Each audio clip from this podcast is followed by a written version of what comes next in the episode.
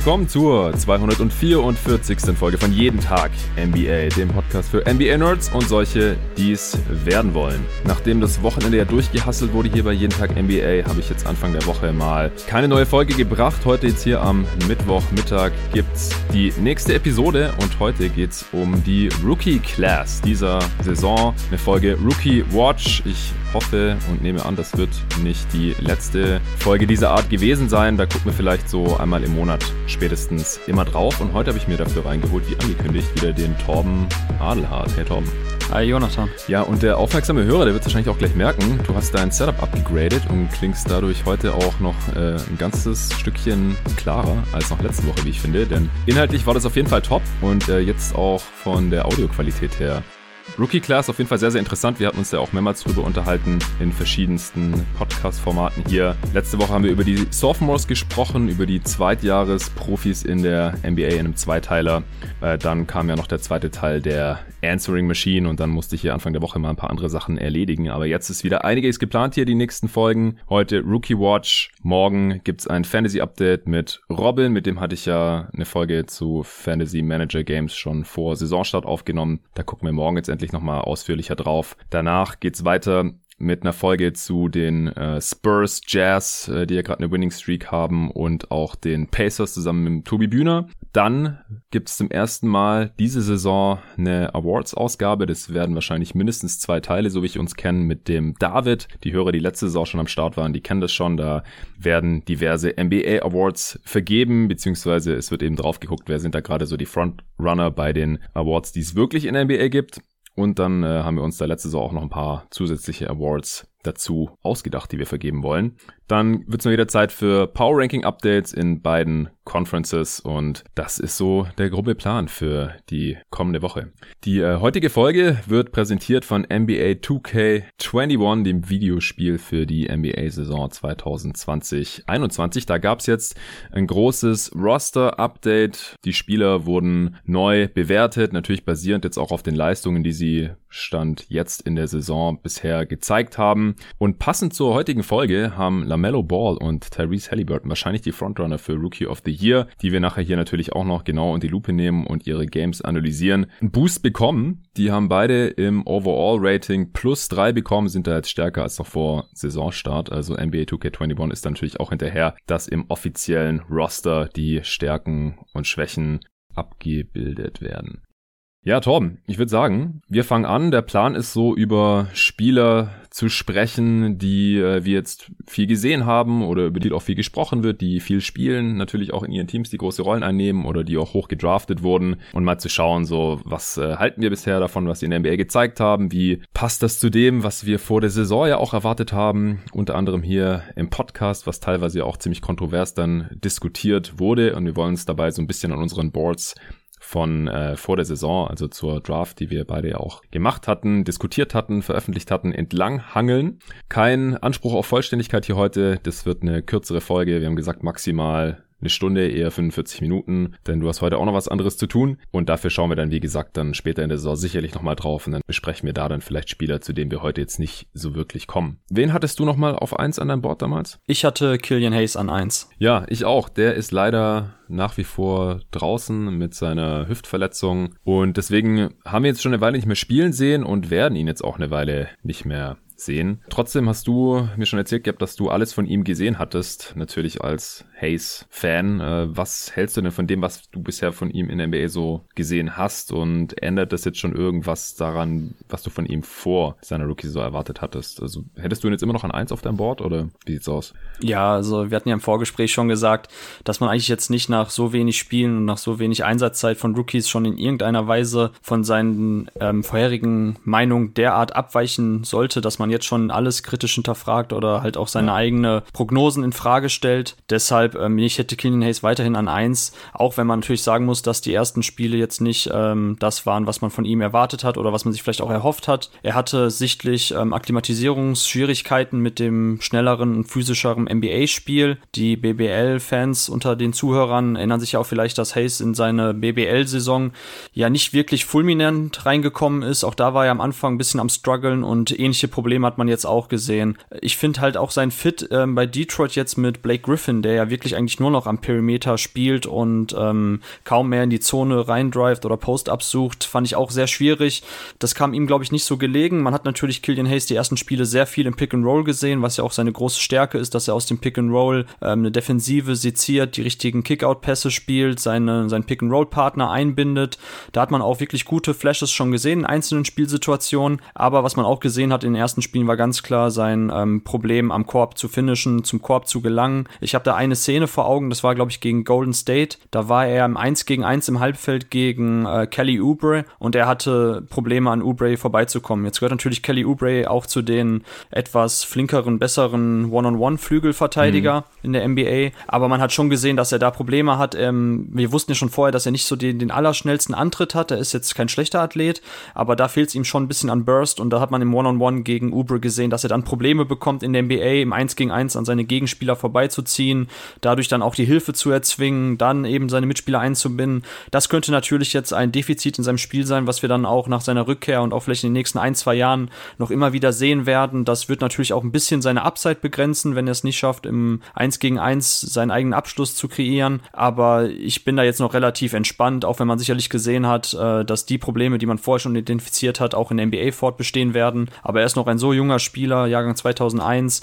Und auch in der Defensive fand ich, hat er schon mit seiner Länge gute Plays gemacht, äh, ist ein agiler Verteidiger, sowohl in der Help-Defense als auch am Mann mit guten Ansätzen. Und ja, also wie gesagt, Detroit war die ersten Spiele wirklich schwere Basketballkost, die man sich da reingefahren hat. Wie gesagt, Blake Griffin ist sehr enttäuschend. Ähm, und ja, von daher möchte ich da jetzt definitiv noch nicht das, äh, die Lanze brechen, in dem Sinne, dass ich jetzt sage, ich würde Hayes herabstufen. Es ist natürlich schon so, dass LaMelo Ball besser in die Saison gekommen ist. Die beiden hatte ich ja an 1 und 2 und viele haben ja auch, ja, sag ich mal, zwischen den beiden geschwankt in ihren Boards, ähm, wen die an 1 haben. Jetzt aktuell wird man wahrscheinlich eher LaMelo Ball vorne sehen, aber ja, ich bin da noch entspannt. Was sind deine ersten Eindrücke? Ich gehe da zum allergrößten Teil mit. Ich habe nicht alles von ihm gesehen, muss ich auch wirklich zugeben, weil ich mir dann doch nicht jedes Pistons-Game äh, reingezogen habe und ich habe auch nicht auf dieses äh, nice Scouting-Tool Zugriff, auf das du und noch viele der anderen Scouts Zugriff haben, wo man sich einfach die ganzen Szenen schon vorsortiert reinziehen kann. Das ist natürlich richtig cool und äh, ich muss mal schauen, dass ich da früher oder später auch Zugriff bekomme. Grundsätzlich wollte ich aber auch noch sagen, äh, das ist hier jetzt natürlich auch natürlich wie immer bei jeden Tag NBA kein Overreactions Podcast, also nach äh, nicht mal 500 NBA Minuten werden wir noch keinen Spieler abschließend bewerten wollen, sondern wir wollen einfach gucken, so wie sieht's aus, vor allem im Vergleich zu vor der Saison, also zum zum Draft Scouting beziehungsweise wie wir die Spieler dann halt in NBA gesehen haben, äh, haben die jetzt die dieselben Stärken und Schwächen noch in der Liga? Sind das Sachen, wo man sich vorstellen kann, dass das über die Jahre besser wird oder wie viel fehlt da noch, bis man mal ein, weiß nicht, produktiverer Rollenspieler wird oder ein konstanter Starter oder sogar irgendwie ein Star? Und ist es realistisch, gerade auch wenn man es halt mit Prospects der letzten äh, Jahre und Jahrzehnte vergleicht, wie sich halt NBA-Spieler so in der Regel noch entwickeln können. Und äh, bei Hayes, da denke ich auch noch nicht alle Tage Abend. Ich habe jetzt gerade auch nochmal geschaut, also er hat ja jetzt keine Operation benötigt. Äh, der hat jetzt einfach nur eine ganz normale Reha-Behandlung und äh, wird dann wahrscheinlich irgendwann im März auch wieder zurückkehren. Also dann äh, können wir uns ihn später in der Saison dann nochmal reinziehen. Ich würde sagen, wir kommen zum nächsten Spieler, damit wir hier auch ordentlich durchkommen. Also wie gesagt, ich hatte Hayes auch an eins, du hattest Ball an zwei, ich hatte den auf drei, ich hatte noch Isaac Okoro vor ihm. Äh, aber lassen wir erstmal über Ball sprechen. Ähm, ich denke, dass er gerade Frontrunner für den Rookie of the Year ist, hat er auch unglaublich viel Hype schon bekommen. Er spielt ja auch ziemlich spektakulär, er hat einen sehr guten Stretch gehabt, als die Hornets vier Siege in Folge geholt haben und er ein Triple-Double rausgehauen hat in einem Spiel und dann im folgenden Spiel fast nochmal eins. Das ist jetzt ein bisschen abgeflacht. Die letzten beiden Spiele hat er nur noch so 15 Minuten gesehen. Sein Coach äh, Borrego hat auch gesagt, er muss auf jeden Fall besser verteidigen, sonst kriegt er nicht mehr Minuten von ihm. Wie ist denn jetzt so Eindruck von Lamello bisher in der NBA? Ja, tatsächlich in ein paar Bereichen schon leicht positiv überrascht, vor allem eigentlich in seinem Decision-Making mit dem Ball in der Hand. Es gab immer noch paar Szenen, wo er einfach den Ball äh, nach vorne gebracht hat und hat dann irgendwie oben ähm, ein Screen gestellt bekommen, hat dann aber sofort abgedrückt mit 20 Sekunden noch auf der Shotclock und hat dann gebrickt, also wie gesagt, der 3 ging zumindest nicht rein. Und das sind halt die Abschlüsse, die man dann auch in der NBL in Australien von ihm immer wieder gesehen hat, was einfach jetzt nicht für, für sonderlich, äh, ja, also als Spielgestalter und Ballhändler wünschst du dir in deinem Team eigentlich, dass derjenige im Angriff etwas mehr noch die äh, Fäden zieht und da ein bisschen mehr seine Mitspieler involviert. Und diese Flashes hatten wir jetzt immer noch bei LaMelo Ball, aber ansonsten fand ich eigentlich sein Decision-Making viel besser als noch in Australien. Ähm, Im Pick and Roll sieht er gut aus, dass er mit seiner Länge und mit seinem Ballhandling an, an zu den Spots gelangt, wo er hin will, um da eben dann entweder für sich selbst zu kreieren oder den Korb zu attackieren oder eben für die Mitspieler aufzulegen. Dass er das kann, wussten wir und das sieht man jetzt auch schon in der NBA. In Transition sieht er super aus, das hat man auch schon vorher gewusst, dass er nach einem Rebound schnelle Outlet-Pässe spielt, dass er nach äh, Deflections oder Steals bei Ballgewinnen halt immer sofort umschaltet, versucht den schnellen Pass nach vorne zu spielen, den Outlet-Pass und äh, das tut der Hornets-Offensive auf jeden Fall gut. Man hat auch schon gesehen, dass Borrega generell daran interessiert ist, ein bisschen disruptiver zu spielen mit der Mannschaft, sowohl im Angriff als auch in der Verteidigung. Die Hornets bislang auch immer mal wieder mit einer Full-Court-Presse oder mit, mit, äh, mit einer Trap-Defense im Halbfeld dann. Also da wird schon versucht, ein bisschen die Athletik äh, der einzelnen Spieler zu akzentuieren. Leute wie Miles Bridges sind auch gut in die Saison gekommen und äh, da passt Lamelo Ball schon ganz gut rein. Du hast es schon angesprochen. Noch aktuell kommt er von der Bank. Da wartet man eigentlich nur darauf, dass er dann auch endlich Starterminuten sieht. Ähm, generell mhm. hat er, glaube ich, von allen Spielern in dieser Rookie-Class, die bislang ordentlich Minuten sehen, hat er die dritthöchste Usage. Nur Anthony Edwards und James Wiseman haben mehr, wobei Wiseman 24 hat und ähm, Lamello Ball 23,4 Usage Rate. Also er spielt schon eine relativ große Rolle in der Offensive und ist dabei auch mit 105 ähm, im Offensivrating schon äh, ja, effizienter, als man wahrscheinlich gedacht hat, oder? Ja, bisschen effizienter vielleicht schon. Äh, ich bin auch eher positiv von ihm überrascht, aber jetzt auch nicht unendlich krass. Also ich finde, er, er hat halt schon so ungefähr die Schwächen, die, die ich erwartet hätte. Also die, die Quoten sind jetzt gerade so bei 40, 30, 70. Also 40 aus dem Feld, 30 von Downtown, 70 Prozent Freiwurfquote begeht auch relativ viele äh, Turnovers, ist ein sehr, sehr guter Rebounder auf jeden Fall. Also da hilft ihm sein Instinkt und seine Länge. Definitiv ist der Top-Rebounder seiner Class bisher und das hat als Guard. Also auch mehr Rebounds pro Spiel als Wiseman zum Beispiel. Er holt auch mehr Offensiv-Rebounds, also auch von der Rate her als James Wiseman. Und das ist schon krass. Also James Wiseman ist 2,16 Meter und hm. äh, ziemlich athletisch und da äh, ist Ball trotzdem besser. Also er sieht einfach, wie unglaublich smart dieser Typ ist. Der äh, versteht das Spiel jetzt schon extrem gut am offensiven Ende, am defensiven Ende aber auch bisschen besser, als ich befürchtet hatte, sage ich jetzt mal. Äh, aber er, ja, er muss den Wurf halt besser treffen, hast du ja gerade auch schon angesprochen. Die Freiwurfquote macht mir da nach wie vor nicht so super viel Hoffnung. Sein Wurf sieht immer noch ziemlich funky aus. Äh, er wird da noch verteidigt, weil er halt schon als, ähm, als Pull-Up-Shooter so wahrscheinlich schon einen Ruf hat und die Würfe ja schon auch mal treffen kann, aber 30 Prozent ist auf Dauer halt einfach dann, dann nicht genug. Ähm, er, er kommt ein bisschen besser in die Zone, als ich es befürchtet hatte, auf jeden Fall. Finisht da nicht besonders viel oder gut, sondern spielt dann auch viele Dump-Off-Pässe, was ja auch okay ist. Das sind dann halt hochprozentige Würfe für seine Teammates. Aber als Playmaker ist es halt auch schon wichtig, dass er in die Zone penetrieren kann und das hat er bisher schon auch gezeigt. Und mit seiner Länge ist halt der defensive Floor auch schon ziemlich hoch. Also jetzt viel höher als bei einem, bei einem Trey Young oder so einem Spielertyp. Also ja. unterm Strich, wie gesagt, Rookie of the Year, Frontrunner, äh, meines Erachtens sollte er irgendwann bald starten. Das Problem ist halt, und das gilt für fast alle Rookies, das ist auch nichts Neues, dass die Teams in aller Regel bei diesen ganzen Spielern, die wir jetzt besprechen, wenn ich dann sage es dazu, halt deutlich besser performen, als wenn der Rookie nicht spielt. Es ist halt so. Die meisten Rookies können ihre Teams nicht aktiv besser machen, zumindest nicht so, dass man es statistisch nachweisen kann. Und bei Ball ist es auch noch so. Es ist halt auch schwierig, dann das zu evaluieren, wenn er von der Bank kommt und dann auch viel mit dem Bench-Lineup spielt. Könnte halt sein, dass in der Starting Five viel besser läuft und dass die Hornets dann trotzdem mit ihm mehr Punkte machen als die Gegner. Aber sieht er so aus, als wollen die Hornets in die Playoffs, dann hätten sie da auch eine Chance. Und dann ist halt die Frage, klappt das dann besser oder sind die Chancen höher, wenn Ball startet? Das ist wahrscheinlich da so die Überlegung, die Borrego anstellt. Ja, wenn du jetzt nichts mehr zu Ball hast, dann äh, sprechen wir kurz über Okoro. Ja, wir können gern zu Okoro kommen. Okay. Der äh, spielt ja extrem viel für die Cleveland Cavaliers. Äh, er spielt mit Abstand die meisten Minuten pro Spiel der gesamten Rookie-Class. 36 Minuten pro Spiel in 12 Spielen. Das ist äh, sieben Minuten mehr als Terry Halliburton, der die zweitmeisten Minuten pro Spiel spielt. Allgemein, glaube ich, sollten wir vielleicht noch ein paar Stats, äh, per Game Stats hinterher schieben, weil die wahrscheinlich viele Hörer jetzt auch nicht so auf dem Schirm haben. Lamello spielt 25 Minuten pro Spiel, legt 11 Punkte, 6 Rebounds und 6 Assists auf im Schnitt. Äh, dann vielleicht noch kurz bei äh, Hayes, hatten wir auch nicht gesagt, der spielt 21 Minuten im Schnitt in den sieben Spielen, die er halt gemacht hat vor seiner Verletzung, knapp fünf Punkte und vier Assists im Schnitt äh, unter 30 Prozent aus dem Feld. Und Okoro legt acht Punkte, zwei Rebounds und zwei Assists auf. So ganz grob. Im Prinzip bringt er auch das, was ich erwartet hatte. Also er äh, zieht ziemlich viel zum Korb und äh, zieht auch ziemlich viele Freiwürfe. 70. Percentile ist das, äh, trifft leider nur 65% davon. Das ist auch so ähnlich wie am College. Geht entweder zum Korb oder nimmt Dreier. Leider, also eigentlich theoretisch effizient. Aber wie gesagt, dadurch, dass die Freiwürfe nicht so gut fallen und der Dreier halt bisher auch wie am College nicht mit knapp 30%, ist er halt insgesamt noch nicht äh, super effizient. Aber er spielt halt vor allem so viel aufgrund seiner Defense. Also man könnte jetzt einen Case machen und sagen, der startet, der spielt richtig viel und das auch oft als Point of Attack Defender und das halt für die siebtbeste Defense der Liga. Aber äh, auch hier ist es so, wenn man halt ein bisschen genau in die Zahlen reinschaut, dann äh, verteidigen die Cavs sogar besser, wenn, wenn Okoro nicht spielt. Wie gesagt, das ist äh,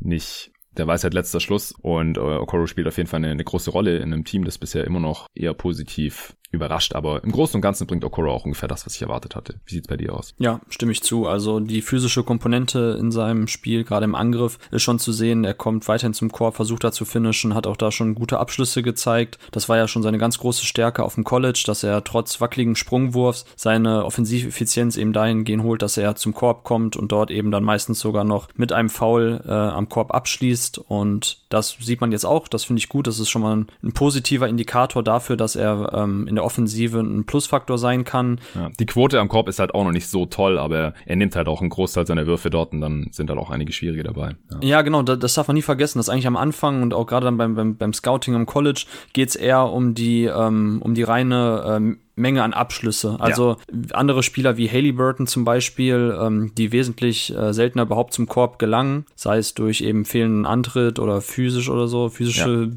Sachen fehlen da, dann finde ich das schon eigentlich äh, spannend, wenn eben Spieler überhaupt da hinkommen. Ja. Und ähm, das spricht dann ja dann auch eben dafür, dass man dann im Laufe der Zeit, sei es durch verbesserte, ähm, durch einen verbesserten Touch, durch äh, Counter-Moves in der Zone oder so, dass man da dann auch noch die Quoten hochschraubt. Aber mir gefällt es, dass er überhaupt erstmal da sein Volumen bekommt. Und das finde ich gut. Auch Cuts, ich habe da auch einige Szenen jetzt gerade vor meinem Auge, wie Okoro dann ähm, Offball sich bewegt hat, zum Korb im richtigen Augenblick gecuttet ist, da dann den Ball bekommen hat. Und ähm, ja, das ist schon wichtig wichtig, gerade weil er nimmt jetzt knapp vier Dreier auf 100 Possessions, trifft die, wie du schon gesagt hast, nur knapp unter 30 Prozent, also unterdurchschnittlich, deutlich unter, unterdurchschnittlich. Und ähm, ja, er muss halt dann weiter zum Korb kommen und Offball gute Dinge machen, um eben da noch einen Wert zu haben. Und vielleicht kann er dann ähnlich wie aktuell auch ein Josh Green bei den Mavs vor allem dahingehend dann noch ähm, Gravity entwickeln für einen Angriff, dass man ihm weiterhin auch respektieren muss, indem er halt Offball und sich gut bewegt und halt zum Korb cuttet. Das könnte halt auch nochmal ein Faktor sein. Ja, man darf auch nicht vergessen, bei den Cavs ist das Spacing halt echt suboptimal. Die spielen halt echt oft jetzt mit McGee und Jared Allen gleichzeitig oder vor dem Trade auch mit McGee und Drummond gleichzeitig. Das ist halt schon sehr, sehr eng dann da in der Zone. Mhm. Ja. Okay, äh, nächster Spieler. Wen hattest du als nächstes auf deinem Board dann an, an drei oder vier? Äh, ich hatte an ähm, Position drei Devin Vassell. Ja, dann hatte ich an vier. Dann sprechen wir als nächstes über den. Da hast du bisher wahrscheinlich auch fast alles gesehen als äh, Devin Vassell-Fan, oder? Ja, genau. Also einige Spiele auf jeden Fall, ähm, sowohl live als auch real life in, in ganzer Länge. Ansonsten hast du ja schon angesprochen, arbeiten wir ja viel mit Instat, dem Scouting-Tool, wo man sich auch einzelne Playtypes oder halt auch nur die Minuten der Spieler direkt anschauen kann. Und ähm, von daher habe ich eigentlich von Vassell fast alles gesehen. Und äh, ja, ich bin, ich bin happy. Also Vassell gibt ja auch ein, einzelne ähm, Advanced Stats, die zeigen, dass Vassell zu den ganz wenigen Rookies aktuell gehört, die einen positiven Einfluss auf, ähm, auf, auf, auf das Spiel ihrer Mannschaft haben, sowohl im Angriff als auch in der Defense. Und ähm, das, wie gesagt, ist natürlich alles aufgrund dem der, ähm, der sehr geringen Stichprobe, also Small Sample Size Theater da wieder genannt, ist das natürlich alles nicht wirklich valide, aber es ist schon mal ein erster Fingerzeig darauf, was wir auch schon im Vorfeld gesagt haben, dass Devin Vassell einfach ähm, ja aufgrund seiner Fähigkeiten als äh, Shotmaker, seiner herausragenden Team Defense äh, sicherlich ein Spieler ist, den nachdem sich eigentlich jede Mannschaft die Finger normalerweise leckt, weil er einfach ein Plug-and-Play-Spieler ist. Also solche mhm. 3D-Wings kann jede Mannschaft gebrauchen und ähm, ja, also das sah bislang wirklich gut aus. Ein Aspekt, äh, schöne Grüße an den Kollegen Tobi Bühner an dieser Stelle. Ich hatte nämlich schon eigentlich jetzt sehr lange immer dafür geworben, dass man bei Devin Vassell seine, ja, seine Defizite vielleicht im Ballhandling und auch im Pick-and-Roll, Decision-Making, Playmaking nicht überbewerten sollte, weil, ähm, wie gesagt, Florida State schon öfters angesprochen, das College, für das er gespielt hat, da gibt's jetzt nicht so diesen einen Playmaker, der alles äh, kreiert, sondern eigentlich muss jeder Spieler da ein bisschen was mit dem Ball in der Hand mal machen, mal ein Pick-and-Roll laufen und da gab's auch einige Szenen, obwohl Devin Vassell da bei den Advanced Stats nicht so ähm, ähm, nicht so gut war, was die Pick-and-Roll-Offense betrifft, hat er trotzdem richtig gute Ansätze gezeigt, ähm, sowohl was das ähm, Passing betrifft aus dem Pick-and-Roll, als auch eben den Pull-Up-Wurf. Und das ist natürlich etwas, worauf wir ganz genau achten immer. Ähm, sind Spieler dazu in der Lage, auch schwierige Würfe zu treffen, sich den eigenen Wurf zu kreieren, auch im Halbfeld? Kein Wurf, den wir eigentlich ähm, auf Dauer sehen möchten, aber es ist halt ein Indiz dafür, dass ein Spieler ähm, eine relativ hohe Upside hat, wenn er eben sich diese Würfe am Mann kreieren kann und auch dann trifft. Und da haben wir jetzt auch schon bei, bei San Antonio einzelne Situationen gesehen, wo Vassell einfach tolles Shotmaking zeigt und halt auch eben weiß, wie er den Ball zu bewegen hat, wie er sich Offball zu bewegen hat. Das finde ich schon alles richtig, richtig gut und ich kann mir schon vorstellen, dass im Laufe der Saison auch Spurs, äh, auch äh, Popovic bei den Spurs noch bereit ist, noch ihm noch mehr Minuten zu geben, vielleicht dann auch in ähm, kritischen Situationen auch auf dem äh, Court zu lassen. Mhm. Die Spurs Spurs sind da natürlich jetzt relativ breit aufgestellt mit, äh, mit, mit, mit Walker, mit DeRozan, mit Calvin Johnson. Hat man natürlich auf dem Flügel schon einige gute Jungs, aber dass, ähm, dass Devin Vassell trotzdem jetzt schon so viel Einsatzzeit sieht, das ist ja auch schon mal ein Beweis dafür, weil Pop ist ja eigentlich kein großer Freund von ja. Rookies, dass Vassell schon wirklich weit ist und ja. Was sagst du? Also auch für dich Erwartungen erfüllt oder übertroffen? Ja, oder? genau. Also ziemlich erfüllt. Wie gesagt, ich hatte ihn ja auch an vier. Sieht weiterhin aus wie ein Stil für die Spurs an elf. Richtig geil natürlich. Ich hätte ihn auch gern bei den Suns gesehen, die den zehnten Pick hatten. äh, Tobi Berger hat's live erlebt bei der Draft, wie ich die Hände über den Kopf zusammengeschlagen habe. Naja, kann man nichts mehr machen. Er bekommt fast 19 Minuten schon vom Pop, äh, fast 300 Minuten gespielt und in denen sind die Spurs halt auch signifikant besser als der Gegner, wenn er auf dem Feld ist. Wie gesagt, das äh, soll man ja alles nicht überbewerten, aber das spricht halt auch dafür, dass er eher noch mehr Spielzeit bekommt kommen sollte, bis es halt irgendwann nicht mehr so ist. Und äh, legt da knapp sechs Punkte und vier Rebounds auf, trifft über 40 Prozent seiner Dreier. Doch, das äh, ist schon sehr, sehr sauber bisher. Wer ist der nächste bei dir? Ähm, ja, ich hatte in, in, meinem Tier 1 hatte ich dann äh, Hayes, Ball, Vassell und dem eben dann an Position 4 noch in diesem Tier Anthony Edwards. Also ich glaube, wir können jetzt auch gerne zu Edwards kommen. Du hattest ihn an 5 oder? An sieben sogar. Yes. Okay, okay. Und ich fühle mich gut damit. Willst du deine Siegesrunde jetzt drehen? Ähm, Nee, aber nur aus Prinzip nicht, aus den bereits angesprochenen Prinzipien, sonst äh, würde ich hier schon schwer in Versuchung kommen. Also er ist der Topscorer der Class, muss man ihm lassen, ja, bisher. 12,3 Punkte pro Spiel, äh, ungefähr drei Rebounds, knapp zwei Assists im Schnitt, äh, fast 400 Minuten, aber kommt ja von der Bank für die Wolves und er braucht halt unglaublich viele Würfe, um auf diese 12 Punkte pro Spiel zu kommen. Also die Shot Selection ist verdammt nochmal wild. Äh, Quoten von 34% aus dem Feld, 27% von Downtown, aber 80% von der Feuerlinie. Also ich glaube einfach nicht, dass am Touch liegt. Es ist nicht der Shooting Touch. Das glaube ich nicht, aber der ballert einfach. 10 3 auf 100 Possessions, er lässt sie fliegen, trifft auch unter 40% seiner Zweier, was mit der Athletik halt schon echt schwer ist eigentlich. Also das ist super enttäuschend. Der hatte einen richtig krassen Dank jetzt in dem Spiel gegen die Wolves, das, äh, gegen die Warriors, das ich gesehen habe, auch gegen Wiseman oder so an Wiseman vorbei, so Donovan Mitchell mäßig, beide beidbeinig abgesprungen, schön aufgeladen, Tomahawk Slam. Also der ist athletisch und er ist eine richtige Kante. Das äh, wusste man man auch schon vorher, aber er trifft am Kopf nur 51 Prozent, ja, obwohl er so fliegen kann. Das ist super mies. Er zieht kaum Freiwürfe und äh, seine Assist-to-Usage-Rate von Cleaning the Glass, also quasi wie viel Assist spielt man gemessen an den ganzen Abschlüssen, die man halt nimmt, die ist im 11. Percentile im Liga-Vergleich. Also äh, er legt auch nicht besonders viel für seine Mitspieler auf, sondern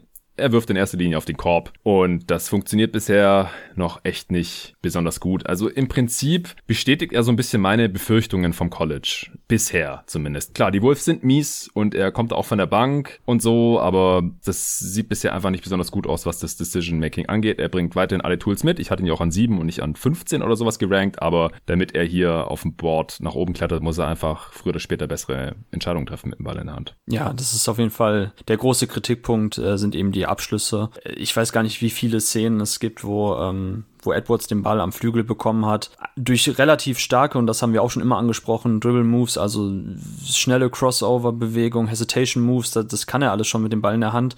Aber dann macht er halt nur ein, zwei Schritte und nimmt dann eben den Pull-Up-Jumper ähm, ja. kurz vor der oder kurz nach der Dreierlinie so gesehen, äh, statt noch weiter bis zum Korb versuchen durchzugelangen. Und ja, das ist schon wirklich, das ist schon wirklich schwierig, weil ich hatte gerade angesprochen, dass es eigentlich gerade für Prospects und auch für High-Level-Prospects sehr spannend ist, wenn sie eben schwierige Würfe nehmen und treffen treffen, aber nur schwierige Würfe zu nehmen und die auch unterdurchschnittlich zu treffen, ist dann auch irgendwann nicht mehr genug, weil dann bist du eher J.R. Smith als ähm, Paul George oder Kawhi Leonard oder so andere Flügelspieler, die eigentlich auch schon frühzeitig ähm, immer wieder solche langen Zweier nehmen, aber halt auch treffen.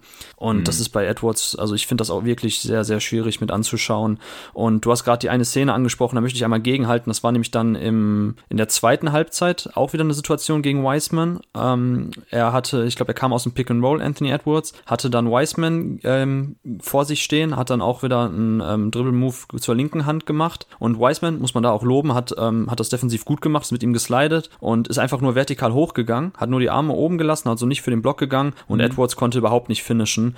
Und ähm, ja. ja. also Wiseman wurde, wurde ja an vielen Stellen von uns ja auch immer kritisiert dafür, dass er in der Defensive keine gute Figur abgibt, da viel zu äh, jumpy ist und da hat er wirklich grundsolide das gut verteidigt gegen Anthony Edwards und da hat man auch schon gesehen, dass Edwards da eben dann auch ein Plan B fehlt und ja. da einfach auch die Finesse am Korb und äh, ich hatte damals den Vergleich gezogen, dass Anthony Edwards mich an so einem ähm, an, an so einen Hobbyhandwerker erinnert, der, der die besten Werkzeuge zu Hause stehen hat, aber sich trotzdem immer mit dem Plastikhammer auf den Finger haut. Einfach nur so, also er hat alle Tools der Welt, aber er kriegt es einfach nicht zusammen.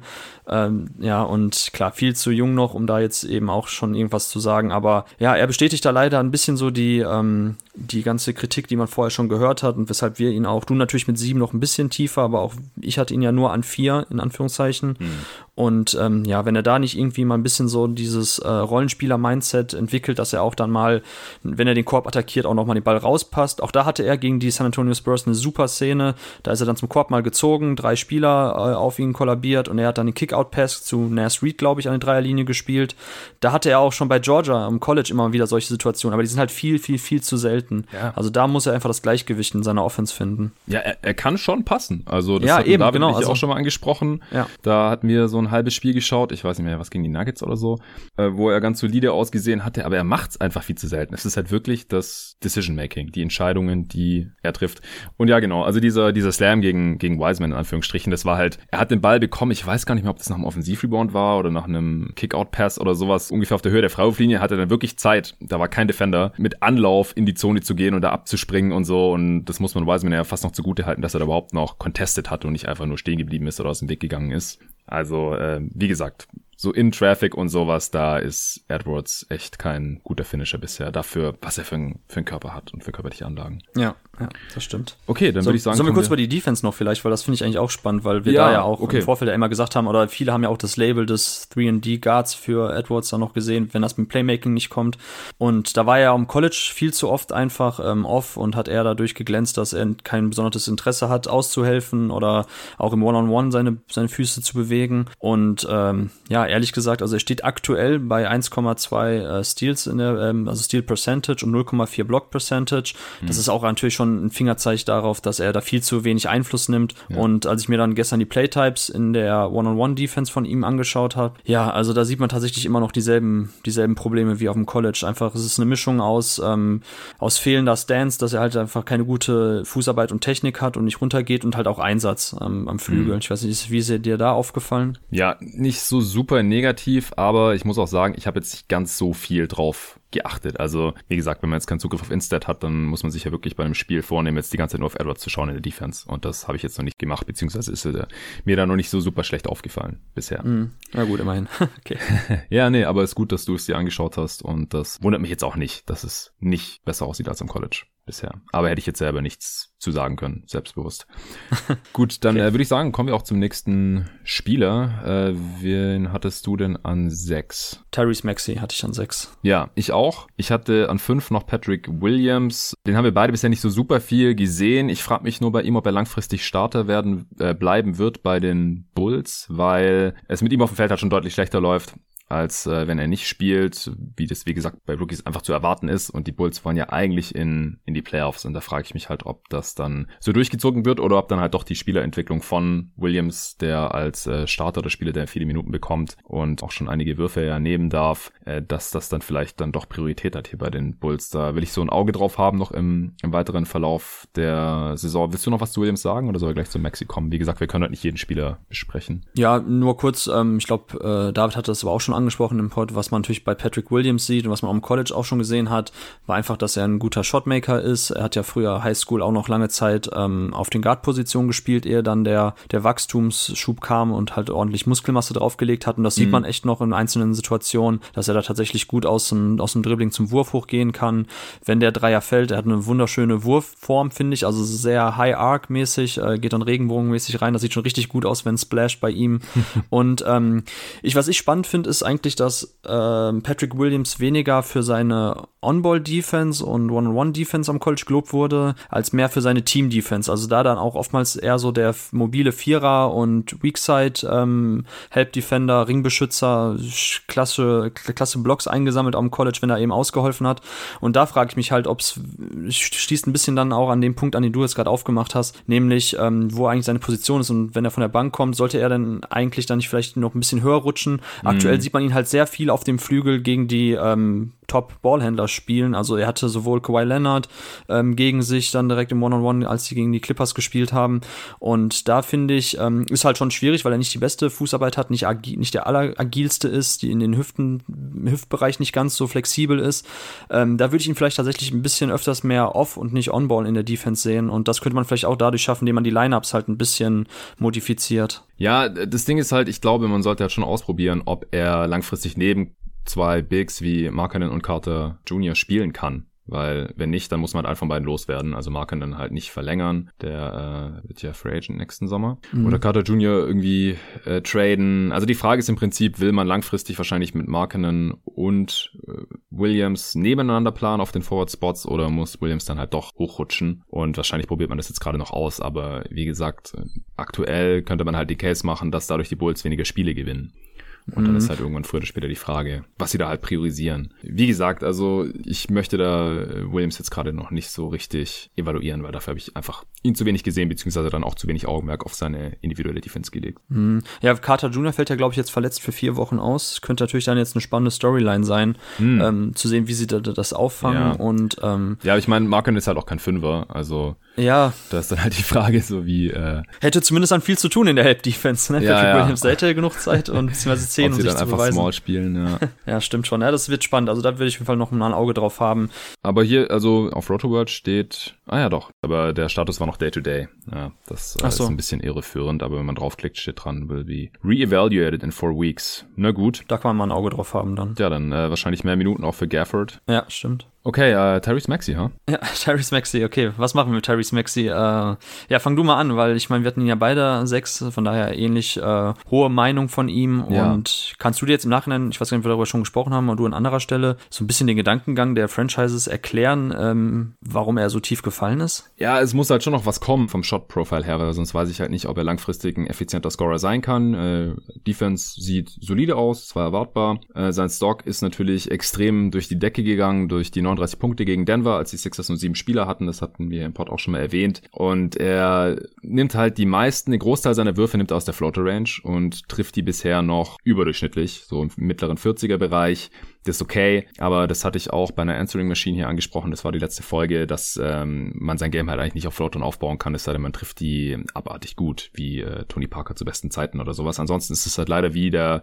lange Midrange-Jumper, eher ineffizienter Wurf. Und er findet schon gut am Korb, aber er nimmt den Wurf halt meistens schon früher, bevor er direkt am Korb ist und zieht dadurch halt unglaublich wenig Freiwürfe. Also sechstes Percentile laut Clean the Glass, das geht fast nicht weniger eigentlich. Also 10 von 12 bisher in der NBA. Das äh, machen andere Spieler in einem Spiel. Und gleichzeitig nimmt er halt relativ wenig Dreier und trifft auch weiterhin unter 30 Prozent. Das war im College ja auch schon das Problem. Äh, Midrange-Jumper fallen auch nicht. Und äh, John Hollinger hat ihn jetzt den Anti-Mori-Ball-Guy genannt, weil er halt keine Freiwürfe zieht und kaum Dreier trifft oder nimmt. Und das ist halt auf Dauer, glaube ich, kein Rezept für effizientes Scoring. Also da, da muss er dann noch Wege finden, wie er ganz zum Korb kommt und da äh, dann halt ähnlich effizient finishen kann oder dass halt der Dreier dann doch irgendwann noch in einem effizienten Maße fällt. Aber ansonsten, wie gesagt, das, das, das konnte man ja auch vorher schon so äh, erahnen und wenn, ich, ich glaube halt weiterhin schon daran, dass der Wurf noch ein bisschen besser wird und dann äh, ist auch die, das Ranking hier so äh, gerechtfertigt. Also warum er auf 21 gefallen ist in der Draftnacht, das kann ich nach wie vor nicht ganz verstehen. Ja, also ich finde, er gehört auf jeden Fall zu den Spielern, ich hatte es ja im Vorgespräch kurz gesagt, wenn man aus dieser Rookie-Class einen Spieler nehmen sollte, ähm, wenn man irgendwie nur mit paar Mann antreten darf bei einem Gegner und wer wem würde man noch zutrauen, über 30 Punkte zu scoren? Ähm, ja, da gehört Terry Maxey tatsächlich zu den wenigen Spielern, wo das dann nicht so wirklich überrascht, weil er einfach mhm. ein sehr, sehr guter Onboard-Creator ist. Ob es jetzt die Floater sind oder ob es dann eben auch seine akrobatischen Finishes am Korb sind. Er damals schon am College einer der besten Jungs, zusammen wahrscheinlich tatsächlich mit Grant Riller ähm, wenn es darum hm. geht, einfach die Körperbalance zu halten, auch gegen, ähm, gegen physischere Spieler trotzdem ähm, abzuschließen. Und da sieht man auch schon davon wieder jetzt einzelne Aspekte in seinem Spiel, die er dann auch aufs NBA-Level übertragen kann. Dazu finde ich halt noch ein bisschen so seine Pick-and-Roll-Offense ganz gut. Also ist da, glaube ich, bei 70. Percentile sehe ich gerade. Ähm, deckt sich ein bisschen mit dem Eye-Test und das ist ja auch ein Aspekt, den, den, äh, den die Sixers vermisst haben in den letzten ja. Jahren. Eigentlich ein Spieler, der auch mal mit dem Ball in der Hand kreieren kann, den du auch mal ein Pick and Roll schicken kannst, der auch da selbst scoren kann. Und da gibt er ihnen schon echt wichtige ähm, oder bringt da eine wichtige Komponente mit für die Offensive. Und zusammen mit Shake Milton so einer der, der beiden Lichtblicke im Team, wenn es eben jetzt abseits von Ben Simmons und Tobias Harris noch um Offense geht und hm. äh, beziehungsweise ab natürlich ähm, ausgenommen Joel Embiid, um den ja, sich alles dreht. Ja. Also wie gesagt, wenn jemand, also wer kann Joel Embiid in den Playoffs unterstützen, da muss man wahrscheinlich tatsächlich mehr zu Maxi und Milton gucken als zu Ben Simmons, so, so, so krass das mm, klingt. Mm. Also weil ich finde, das Skillset von denen ist schon gut, gerade Maxi, der auch als Offguard ähm, gute Defense spielen kann, sowohl am Ball als auch in äh, Offball und da bin ich also an Sixer Stelle wäre ich mit dem Pick sehr, sehr happy und, äh, und wäre natürlich äh, angetan, dass ich da nur einen 21. Pick für auf aufbringen musste. Ja, auf jeden Fall. Also Maxi macht bisher in 20 Minuten pro Spiel. Klar, er spielt mehr. Äh, die Sixers waren ja auch von äh,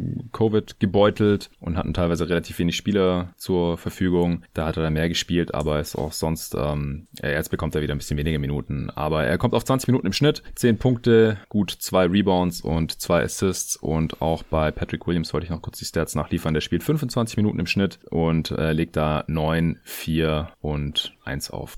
Ja, äh, wer wäre dann jetzt so der nächste auf deinem Board gewesen? Ja, also tatsächlich äh, Okoro, Maxi, Williams, dann an 8 hatte ich Okongwu, der ein bisschen bei mir gefallen ist. Ja, ich auch. Ähm, vor der Draft. Ich glaube, da brauchen wir jetzt ja gar nicht so großartig zu drüber sprechen, war ja nee. verletzt, kam jetzt zuletzt rein, hatte ein Spiel, glaube ich, mit drei oder vier Blocks. Ich hat, da habe ich aber ehrlich gesagt noch auch nicht, mit mir noch gar nichts von angeschaut. Also da wäre ich froh, wenn wir skippen können und einfach ja. vielleicht dann beim nächsten Pod, äh, wenn wir uns noch mal über die Rookies unterhalten, dann vielleicht über Okongwu reden, wenn er dann in der Zwischenzeit auch mehr gespielt hat. Ja. Ähm, von daher, ich würde jetzt, glaube ich, ganz gern über Tyrese Halliburton sprechen. Ja, können wir machen. Den ich, hatte ich, an, ich hatte ihn an 12. Äh, Im Nachhinein jetzt, das ist einer der wenigen Spieler, die ich wahrscheinlich schon hochschieben würde, jetzt nachträglich. Also vor allem, ich hatte Cole Anthony über ihm und ich glaube, ich würde jetzt lieber Halliburton über ihn schieben.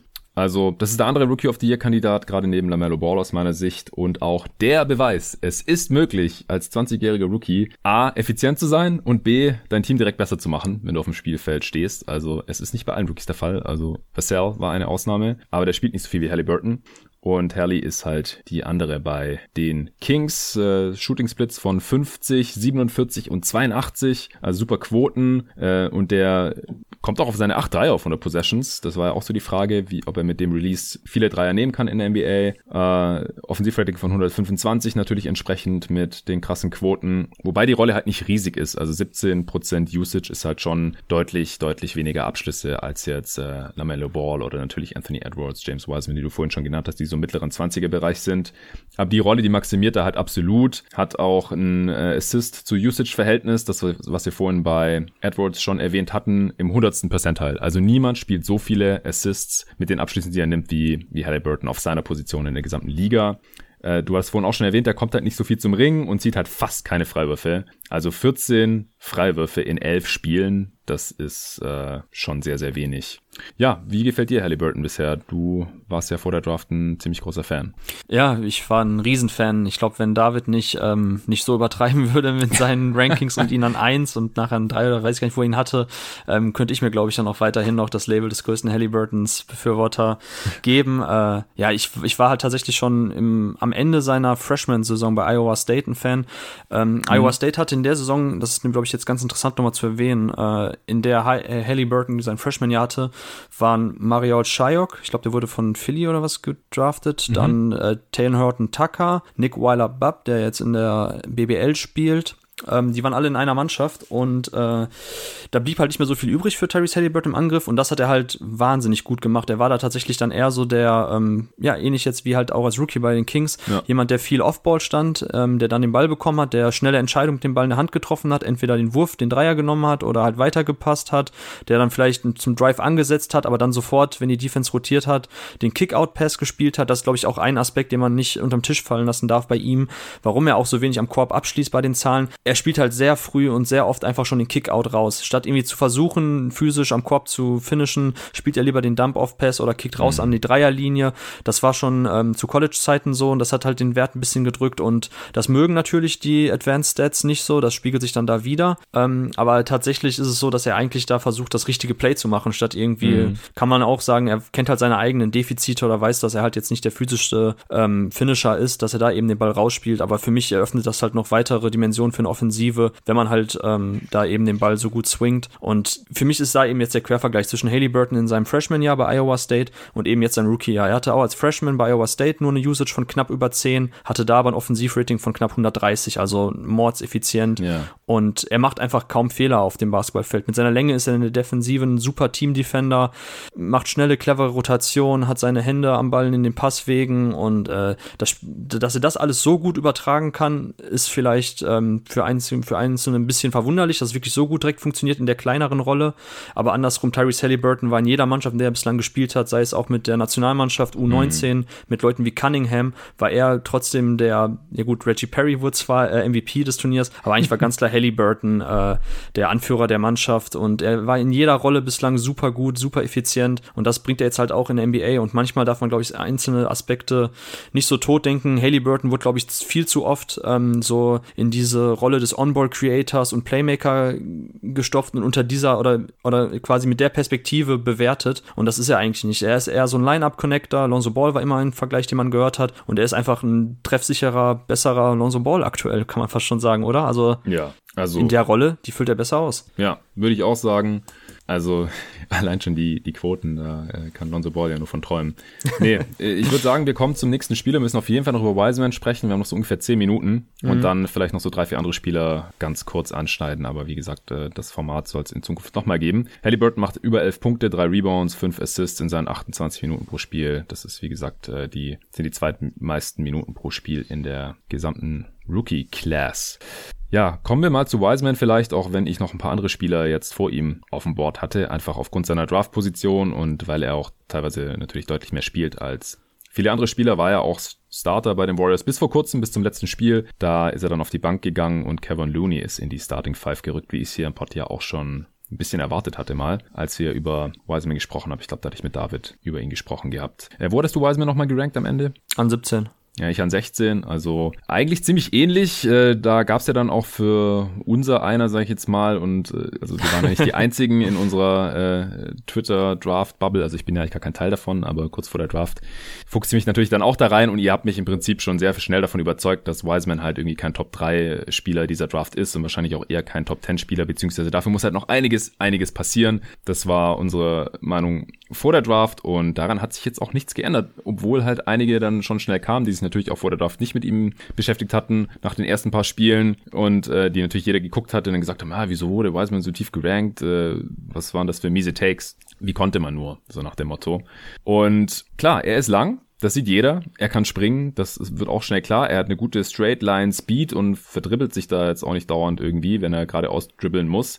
Und das ist natürlich eine Kombination, vor allem mit der Wurfform, die da noch ordentlich aussieht, das äh, lädt natürlich zum Träumen ein. Aber das war's dann halt auch schon fast, leider, nach wie vor mit, mit James Wiseman. Oder wie siehst du das jetzt nach seinen ersten paar Spielen? Ja, das ist natürlich, ja, schwieriges Thema. James Wiseman, ähm, ich glaube, man muss ja nochmal ganz klar sagen, auch wenn wir ihn jetzt an 16 bzw. ich an 17 hatte, also ich hatte ihn immer noch in dem Tier Top of Rotation 20 bis 30 Minuten Spieler Rollenspieler. Ja, ich glaube so, auch, ich glaube auch nach wie vor, dass er ein Starter oder sowas sein kann. Aber wir reden halt hier über den zweiten Pick. Ja, richtig. Aber beziehungsweise da, das ist halt der springende Punkt. Ähm, er hat einen hohen Floor, den haben wir immer angesprochen. Ja. Und wenn ich dann auch so Sachen sage wie hier in dem Pod, ähm, James Wiseman basketballerisch ist da fast noch nichts vorhanden, dann ähm, meine ich damit natürlich nicht wie unser eins, wenn wir auf dem Backcourt gehen, äh, sondern einfach nee. James Wiseman unter der, oder beziehungsweise wenn ich ihn bewerte und ich bewerte, oder ich muss ihn dann quasi bewerten als, ähm, als kommenden Franchise-Player, da kann er offensiv ein Go-To-Guy sein, primäre Scoring-Option.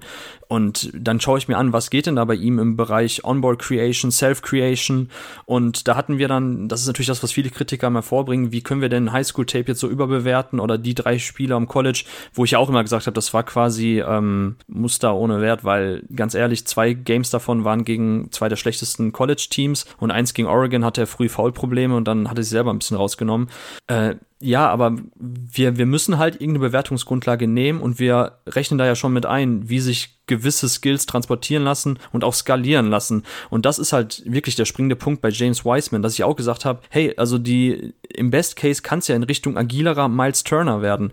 Die Zahlen übrigens, das habe ich mir jetzt letzte Woche angeguckt, ich weiß nicht, ob die immer noch so sind, die waren fast identisch zwischen Miles Turner als Rookie und James Wiseman als Rookie. Oh. Ähm, also das muss ja die Messlatte sein und nicht ein Anthony Davis. Also schaut euch gerne die Spiele von Anthony Davis für Kentucky an. Also wir reden wirklich über zwei komplett andere ja. Spielertypen. Oder DeAndre Ayton habe ich auch schon gehört, weil er auch an eins gepickt wurde. Also, sorry, DeAndre Ayton war als Rookie schon sehr, sehr, sehr viel besser, als James Wiseman gerade ist. Ja. Und jetzt, zwei Jahre später, hat er sich ja defensiv auch noch so krass weiterentwickelt. Und am College, äh, das hatte Dennis auch mal auf, auf Twitter noch gepostet, hat Ayton ja auch ganz andere Sachen gemacht als Wiseman in seinen drei Spielen da. Ja, und bei Wiseman ist es dann eben auch, jetzt wenn wir den Quervergleich mit, mit Miles Turner ziehen, dass Turner ja auch jetzt als mobiler Bigman und Ringbeschützer, der auch Pick and Roll verteidigen kann, der, ähm, der das Spielfeld breit macht, auch mit seinem Wurf, das ist ja jetzt erst im fünften Jahr geworden, auch nur, weil Miles Turner auch sein Volumen viel, viel höher geschraubt hat in der Offensive. Er nimmt jetzt knapp sechs Dreier äh, auf 100 Possessions und erst dann kann ich auch wirklich sagen, jemand ist als Stretch Bigman ähm, so produktiv, dass er auch einen Einfluss auf die Defensive nimmt. Bei James Wiseman, die Dreier, die wir gesehen haben,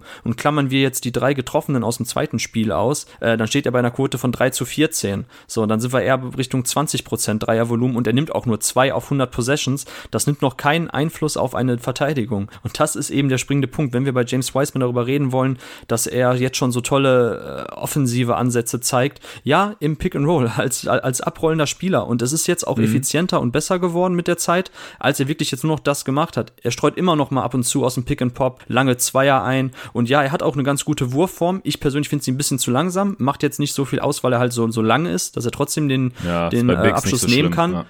Ist nicht so schlimm, aber schränkt auch wiederum seine Upside ein als ähm, Movement-Shooter. Mhm. Und weil, weil er zu lange braucht, seine Füße zu stellen. Und das wiederum begrenzt schon seine Upside auch Offball vielleicht da mal einen Wurf einzustreuen, wenn er eben dann auch mal in Blöcke kommt. Das glaubt man bei Bigs jetzt eher selten, weil sie meistens ja aus dem Pick and Pop äh, selber nach hinten abrollen, um den Wurf zu nehmen.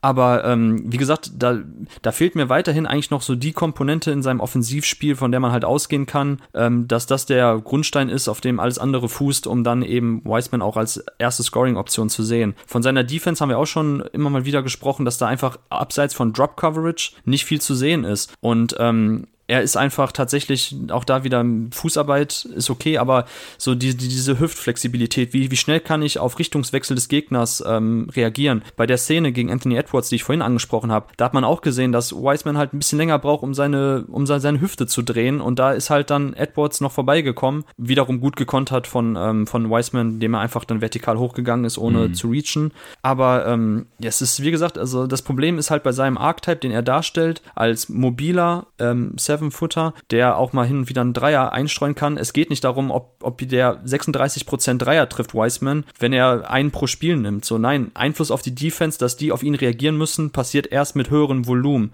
Ein, Brook Lopez nimmt knapp acht Dreier oder, oder mittlerweile, ich weiß nicht, ob vielleicht sogar zehn auf 100 ja, Possessions. Ja, ja. Die letzten vier Saisons oder so. Ja, das ist halt dann erstmal die, die Kennziffer, wo man dann sagen kann, da muss eine Defense drauf reagieren. Dann gehen sie mal vielleicht oder verteidigen Pick and Roll oder Pick and Pop mal anders. Aber ansonsten aktuell gibt es keinen Anlass für die Defense auf Wiseman in irgendeiner Form zu reagieren, außer vielleicht bei einem, ähm, wenn er zum Korb abrollt, mal hart zu hatchen oder zu stunten. Und ähm, ja, wie gesagt, also sieht vollkommen in Ordnung aus als ähm, Pick-and-Roll äh, abrollender Spieler. Im Angriff ist es gut. In der, in der Defense hat er aufgrund seiner Länge auch immer noch mal wieder so mehr, ja, mehr, mehr, mehr Platz für Fehler, weil er einfach dadurch ein bisschen was kaschiert. Aber ähm, ja, also so doof das klingt, wir hatten an 17 oder beziehungsweise an 16 und trotzdem sitzen wir jetzt hier und sagen, ja, eigentlich ist so, sieht so gut aus für uns. Und das liegt einfach nur daran, glaube ich, dass wir einfach schon diese ihnen total viel Entwicklungsraum noch ein eingestehen, aber für mich ist irgendwo, muss es dann in Richtung Miles Turner gehen, im Best Case, und nicht Richtung Anthony Davis, David Robinson oder sonst was. Also das, das sind dann solche Outlier-Entwicklungen in vielen Facetten seines Spiels, dass es genau. sinnlos ist, darüber jetzt zu diskutieren. Oder, oder wie siehst du ja, das? Ja, nee, sehe ich genauso. Und bei Turner, der trifft halt seine Freiwürfe mit 77 Prozent. Und das will ich von Wiseman halt erstmal sehen, bevor ich äh, an, den, an den Wurf halt wirklich, an den Dreier wirklich glauben kann, mal abgesehen davon, dass er jetzt ja fast keine nimmt und auch keine mehr trifft zuletzt. Äh, er trifft halt nur gut 60 Prozent seiner Freiwürfe bisher und das hatte sich am College ja auch schon so angedeutet und dann habe ich da einfach leider nicht so die Hoffnung. Also wie gesagt, es kann natürlich sein, das kann natürlich noch passieren, dass er sich in einige Aspekte, die jetzt gerade noch absolut grausam aussehen, dass er sich da noch weiterentwickelt und er ist ja auch in der für ihn optimalen Situation meiner Meinung nach gelandet bei den Warriors. Und deswegen bin ich schon ein bisschen enttäuscht, dass er teilweise trotzdem so schlecht aussieht, so, so ineffizient halt auch ist, obwohl er echt nicht so viele schwere Würfe eigentlich hätte in diesem System, wenn er auch bessere Entscheidungen treffen würde. Er legt überhaupt nichts für Mitspieler auf. Klar, seine Rolle ist auch eher der Finisher, aber 11 Assists in 19 Spielen zu 27 Turnovers. Das ist echt übel. Also da kann man sich schwer vorstellen, dass er irgendwann mal was für seine Teammates kreieren kann. Äh, er ist im vierten Percentile Assist zu Usage, was wir schon bei Edwards und Halliburton ja vorhin angemerkt haben. Also noch niedriger als Edwards. Und abseits vom Dank trifft er halt auch überhaupt nichts. Also unter 40 Prozent aus jeder Range, außer am Ring. Und am Ring dankt er halt auch fast nur. Äh, nimmt auch relativ viele Midrange-Stumper, trifft davon nur 33 Prozent. Und ein Offensivrating von unter 100 als Big Man, gerade als jemand mit solchen körperlichen Anlagen, das sieht man halt auch sehr, sehr selten. Also, er ist ein schlechter Offensivrebounder. Also, mit den, mit den körperlichen Anlagen, das, das ist schon irgendwie seltsam. Also, beim Rebounding hätte ich mehr erwartet gehabt, auch am defensiven Ende. Da so nur leicht überdurchschnittlich. Hat's ja vorhin schon angemerkt, dass LaMelo Ball halt ein besserer Rebounder ist als der 2,16 Meter große James Wiseman. Und ja, die, dass, die, dass er jetzt auf die Bank geht, das ist auch nur folgerichtig, weil die Warriors sind mit ihm auf dem Feld halt richtig, richtig, richtig schlecht. Da reißt er sie quasi eigenhändig in den Abgrund und das darf halt nicht sein bei, bei einem Team, das äh, Steph Curry in der Prime hat. Das, das geht nicht. Der muss jetzt auf die Bank und äh, mit Kevin Looney läuft es halt deutlich besser. Das ist keine Überraschung. Ich denke, sie werden ihn weiter als äh, Backup ausbilden, was ja auch wichtig ist. Ich meine, sie haben jetzt diesen Pick hier investiert und der soll ja irgendwann mal auch gut werden. Und wie gesagt, ich glaube auch, dass er ein Starter sein kann. Und wenn er dann doch irgendwann mal den Dreier trifft, äh, so wie du gesagt hast, Richtung Miles Turner gehen kann und halt defensiv noch schlauer agiert, er fault auch unendlich viel. Also er blockt ja. ein paar Würfe, aber er macht mehr als doppelt so viele Fouls als Blocks. Also das ist, sieht alles ziemlich schwierig aus und aus meiner Sicht stand heute sogar noch ein bisschen problematischer, als ich erwartet hatte, weil er halt ein paar von den Sachen, wo ich dachte, das kann er schon, vor allem bei den Warriors halt auch noch nicht richtig gut macht. Und ähm, kann auch besser werden im Laufe der Rookie-Saison, kann auch noch in Zukunft besser werden. Aber Stand jetzt bin ich äh, noch zufrieden mit meinem Ranking an 16 von Wiseman. Ja, also wie gesagt, mir war es nur wichtig, nochmal zu erwähnen, dass wir ja 17 klingt hart oder 16 klingt hart, aber wir, wir, wir schätzen halt seine Upside nur nicht so hoch ein, dass, das, dass wir eben sagen, ja, wir glauben schon, dass er einen guten Floor hat, einen hohen Floor hat, dass er eben da seine Rolle gut ausfüllt. Und das macht er jetzt ja schon, schon teilweise in einem, in einem ambitionierten Team. Aber er ist halt kein positiver Faktor, muss er auch noch nicht als Rookie sein sein. Aber trotzdem weiß ich auch nicht, ob dann immer so diese, diese anderen Quervergleiche und dass da immer dann im allerhöchsten Regal direkt gewühlt wird und dann eben Kevin Garnett oder so angebracht wird. So, nee, lass Miles Turner von mir aus als Best Case nehmen und dann, und dann schauen wir mal. Und wie gesagt, Miles Turner war damals bei Texas ein herausragender Freiwerfer. Ich erinnere mich noch daran, dass ich ein großer Fan von ihm als Schütze war, weil er einen überragenden Touch für einen Big Man hatte. Und da war er auch viel, viel besser noch als Wiseman. Und auch wenn Turner damals so ähm, seine komischen äh, Fadeaway-Jumper genommen hat, äh, hat Wiseman jetzt auch genommen, nur hat Turner sie besser getroffen. Also, ja, wie gesagt, ähm, da muss man einfach. Turner 84 Prozent Freiwürfe am College. Ja, 84 sogar, ja. Ja, also da war schon klar, dass der Touch vorhanden ist. Wiseman nimmt viele Würfe, aber ja, da ist noch Luft nach oben. Ja, ich, ich glaube, es reicht zu Wiseman. Ist, was mich halt stört, ist, wenn jetzt irgendwie bei Wiseman bei vielen Fans nur die Highlights irgendwie hängen bleiben und dann halt irgendwie gesagt wird, hä, wieso hat man den so niedrig gerankt, der ist doch voll geil. Und dann sage ich halt, guck mal genauer hin und dann, dann versteht man das vielleicht auch. Ja, genau. Also, Sorry, noch letzter Satz, weil das wirklich, glaube ich, bei uns ein bisschen so am Herzen liegt, weil wir ja. uns so oft schon rechtfertigen mussten.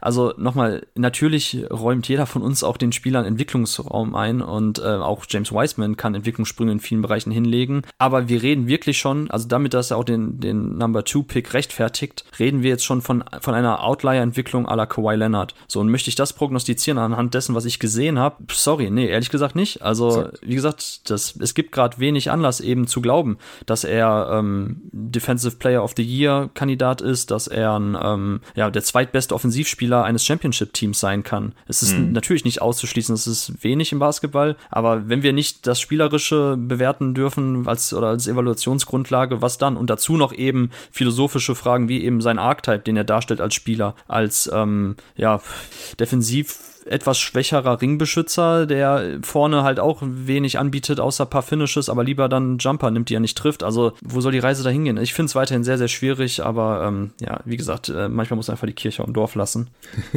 ja, genau. Also, ich meine, das Ding ist, nicht jede Draftklasse ist gleich stark und manchmal kann man in zwei Jahren einfach keinen Franchise-Player ziehen. Das ist einfach so, klar. Und in dieser Class kann es natürlich auch passieren, dass jetzt von den 15 Spielern, die ich über ihn sehe, halt fünf gar nichts werden und dann von hinten nicht so viele nachrücken, dass er dann im Endeffekt Endeffekt äh, vielleicht doch der zehntbeste Spieler dieser Class ist oder sowas. Aber dass er der zweitbeste wird, da, da muss einfach so viel passieren. Da muss auch bei den ganzen anderen Spielern richtig viel falsch laufen, glaube ich, dass ähm, ich es einfach schwer zu rechtfertigen finde, ihn da da zu picken.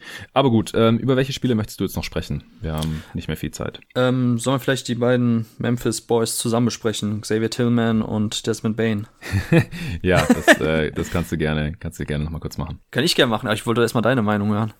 Ja, also im Prinzip erfüllen die auch bisher die Erwartungen, ja, oder? Also ich weiß nicht, sind sie oder sind sie doch übertroffen aus deiner Sicht? Äh, ich hatte, ja, übertroffen würde ich jetzt nicht sagen ähm, bei Tillman, aber es ich bin sehr, ähm, sehr glücklich, dass er, dass er ein paar Schwächen, die ich vielleicht gedacht habe, könnten größer zu tragen kommen oder problematischer werden, nicht wirklich gezeigt hat. Ne? Also sprich eben, dass er nicht so ein explosiver Springer ist, dass er deshalb Probleme kriegt, äh, in der Zone zu verteidigen. Aber da sehen wir wieder, was, was wir auch schon mit Sophomores mal angeklungen haben, dass einfach diese physische Komponente und einfach die, der Basketball-IQ es dir erlaubt, in der Verteidigung ähm, auch ohne riesige Athletik und krasse Athletik ähm, gut zu verteidigen. Und das sehen wir bei Tillman Tillman.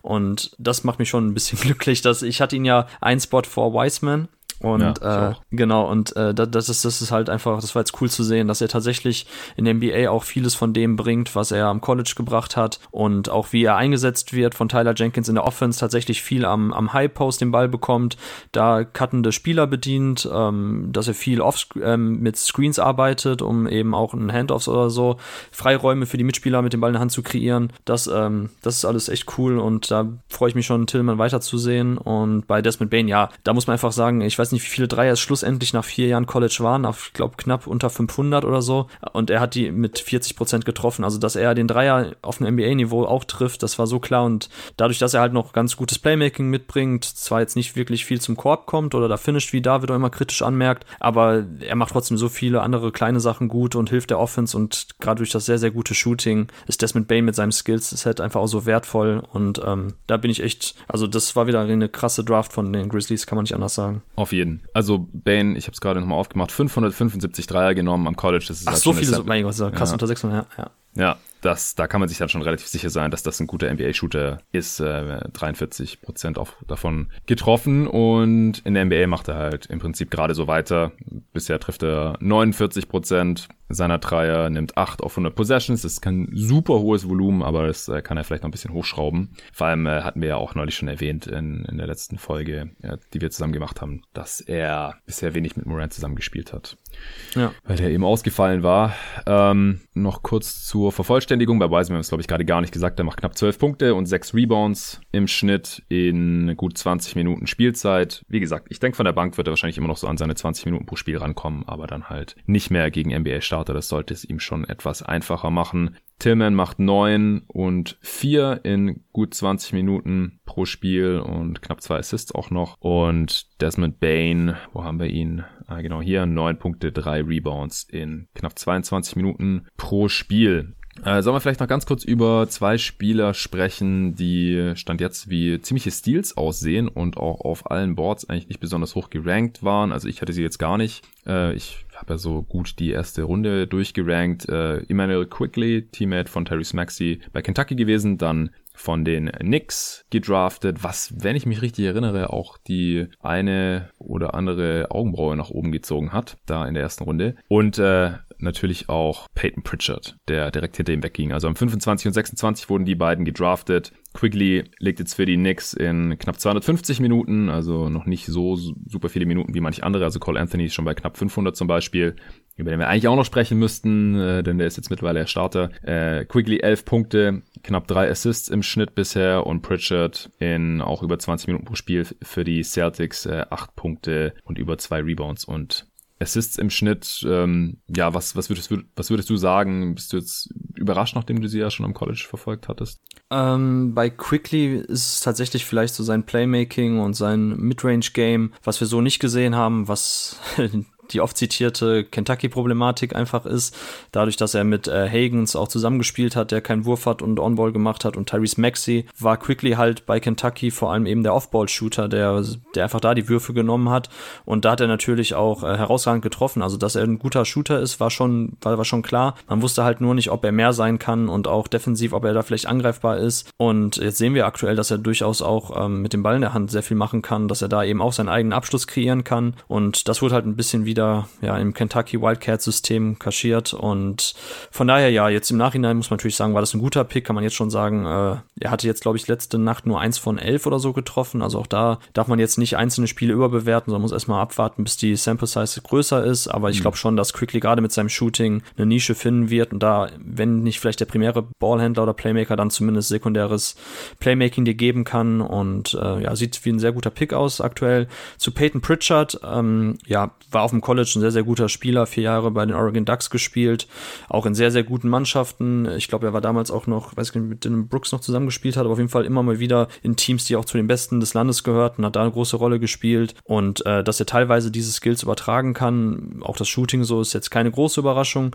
Äh, er hat halt jetzt seine Chance bekommen bei den Celtics, muss man ganz klar sagen. Mehr als vielleicht andere Spieler, wie ein, wie ein Cassius Winston zum Beispiel oder ein Malachi Flynn. Das sind ja andere, ja, etwas kleinere College Guards, die eben in der NCAA als Ballhändler und, und Scorer super waren, aber dann vielleicht aufgrund ihrer Physis, äh, Physis und ja, größte Probleme kriegen könnten. Da sieht Pritchard bislang am besten aus. Aber da würde ich jetzt auch noch ein bisschen abwarten. Er fällt halt aktuell verletzt aus. Sah er besser aus, als man erwarten konnte? Vielleicht ja, aber andersrum, ähm, ja, wie gesagt, war jetzt nicht so die ganz große Leverage bei den anderen Spielern wie Flynn. Und ich würde aktuell, also ich halte immer noch sehr, sehr viel von Malachi Flynn. Hatte ein gutes Spiel bislang gezeigt, hatte sonst auch immer mal wieder, wenn er reinkam, ein bisschen Probleme.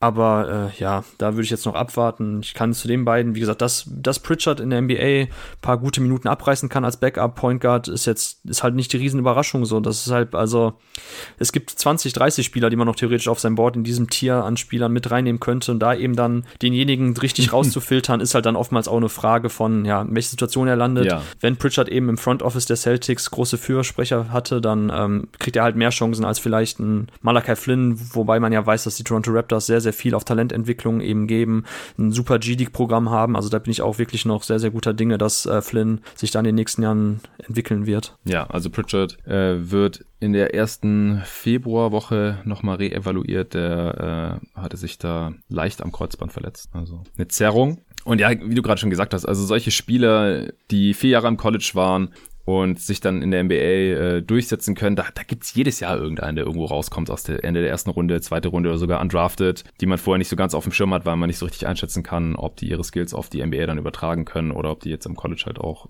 relativ dominant sind, weil sie einfach schon so viel älter sind als, als die anderen. Pritchard habe ich gerade gesehen, der hatte fast 800 Dreier genommen am College, 38 Prozent davon getroffen, also auch schon solide Sample Size, aber man äh, muss ja auch noch ein bisschen mehr bringen, um sich dann in der NBA zu halten. Und er hat jetzt halt auch die Chance gehabt, weil Kemba Walker verletzt war, sonst hätte er die Minuten ja auch nicht bekommen und dann würden wir heute immer noch nicht über Peyton Pritchard sprechen.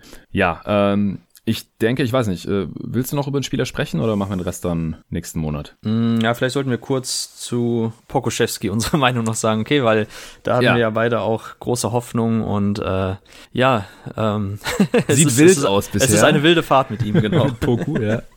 Wo hattest du ihn nochmal? An 12. Ja, ich hatte, sogar einen, ich hatte sogar einen 9 als so super high Upside äh, Pick. Ähm, Ich finde, äh, was mir als allererstes aufgefallen ist, dann auch schon in der Preseason gegen NBA Competition, er sieht nicht aus wie ein Seven-Footer irgendwie. Er sieht nicht so lang aus. Er sieht kleiner aus. Also es gab vor allem noch diese äh, Gerüchte, dass er noch größer sei jetzt, die er selber noch so gestreut hat vor der Draft. Ja. Und auch in den ganzen äh, grainy Scouting-Videos da, da, da war er auch immer einfach zwei Köpfe größer als alle anderen so ungefähr. Aber in der NBA spielt ja auch auf dem Flügel viel und da fällt er jetzt nicht so raus mit seinen angeblich Seven äh, Feet, die er anscheinend auch hat an Länge offiziell. Und äh, klar, die Stats sind, sind super wild gerade. Also er trifft überhaupt nichts aus dem Feld, ist im nullten Percentile in Points per Shot Attempt und in der Turnover-Rate. Also es gibt keinen Spieler, der schlechter trifft und mehr den Ball verliert. Aber das war auch irgendwie absehbar. Also, dass das, das, wenn er ein paar Jahre lang braucht, das war klar. Allein schon, auch wenn man sich seinen Körper mal anguckt. Aber er ist auf jeden Fall noch relativ weit weg. Was ich interessant finde, ist, dass er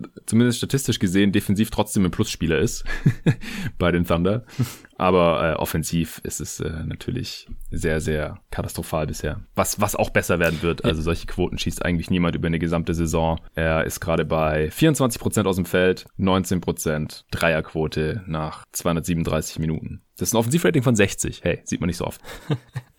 Aber ich glaube, er hat zumindest irgendwie eine Block Percentage von 5 und Steal Percentage von 1. Also defensiv macht er zumindest ein paar Plays mit seiner Länge. Äh, ja. Äh, es ist einfach, das ist einfach total wild. Ich hatte jetzt auch am, beim Spiel am Sonntag, hatte ich kurz eine Szene geklippt bei Twitter, die war so geil. Da hat er, glaube ich, einen Defensiv-Rebound geholt, hat dann den Ball im Fastbreak gebracht, hat dann gepusht und ich glaube, es war Muscala, mit dem er dann im Angriff war und er hat irgendwie, wollte einen Behind-the-Back-Pass äh, mm, in Transition zu Muscala spielen und da ist der Ball natürlich einfach ins Ausgerollt, weil Muscala mit niemals gerechnet hat und von solchen Situationen gab es auch schon äh, bei dem Tape von Pokuschewski im Vorfeld, egal ob jetzt in den U-Mannschaften von Serbien, äh, bei den Turnieren gab es auch immer wieder Szenen, wo er einfach ganz weirde, wilde Behind-the-Back-Pässe quer übers Feld fast geschossen und die Leute kriegen den mehr oder weniger den Ball gegen den Kopf, weil niemand damit rechnet. Also Pokuschewski lebt manchmal in seiner eigenen kleinen Basketballwelt und äh, es macht total Spaß, sich das anzuschauen, aber das muss natürlich früher oder später ein bisschen geordnete Bahn gelenkt werden, sein Spiel. Aber das ist natürlich trotzdem aufgrund dieser eigen, einzigartigen Skills in der Länge oder mit der Länge ist das schon, ähm, ist das einfach sauspannend. Und es sieht halt so aus, ähm, ja, wie man schon sich fast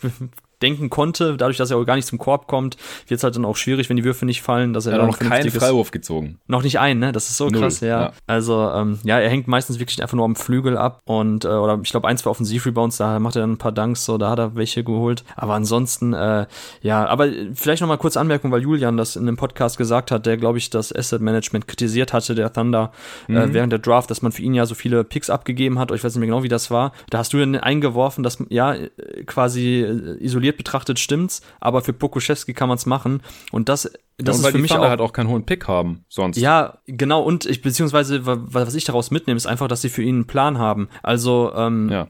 Presti hätte das alles nicht gemacht für irgendeinen x-beliebigen Spieler an der Stelle. Und auch, dass er so viel spielt und dass er so viele ähm, oder ihm auch so viele Fehler eingeräumt werden. Im Gegensatz zu anderen Rookies, die oftmals sofort gebencht werden, darf er weiter auf dem Feld bleiben, wenn er solche wilden Sachen macht. Ähm, früher, wie gesagt, früher oder später muss es natürlich einfach strukturierter und geordneter werden, das Spiel von ihm. Aber aktuell finde ich es gut, dass man ihm einfach das Vertrauen schenkt. Und wie gesagt, ich glaube, Presti hat da schon die Ansage gemacht, dass Poku seine Entwicklungschancen kriegen soll. Ja, ist auch ein geiler Tank-Commander auf jeden Fall wenn es so weitergeht. Für diese Saison.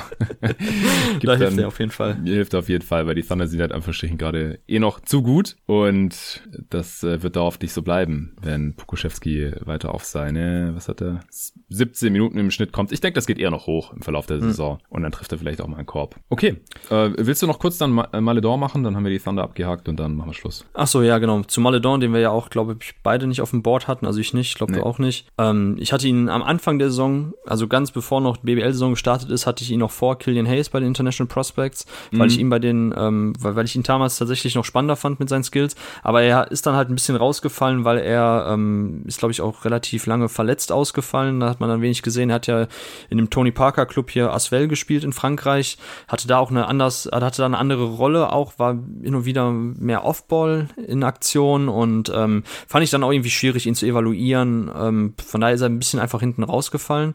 Und jetzt in den ersten Spielen muss man sagen, ähm, oder jetzt im, im ersten Saisonviertel, echt gute Ansätze. Also ein Pass, daran erinnere ich mich noch aus dem Pick and Roll, das war ein unfassbar guter Live-Dribble-Pass in die Corner ähm, zum, zum Schützen, wo er einfach eine, die Defensive gelesen hat und auch die Hilfe erzwungen hat mit seinem Drive. Also, und auch sein Pull-Up-Shooting sieht gut aus. Er hat, ist da ein bisschen streaky unterwegs, was den Dreier betrifft und auch was, was die Pull-Up-Würfe aus der langen Zweierdistanz betrifft. Aber er zeigt, dass er einfach ähm, ein williger Scorer ist, dass er aber auch ein guter Passer ist. Mit seiner, mit, mit seiner Größe kann er ein bisschen was, was machen in der Defensive. Ist also jetzt da nicht einfach nur ein Negativfaktor, der versteckt werden muss.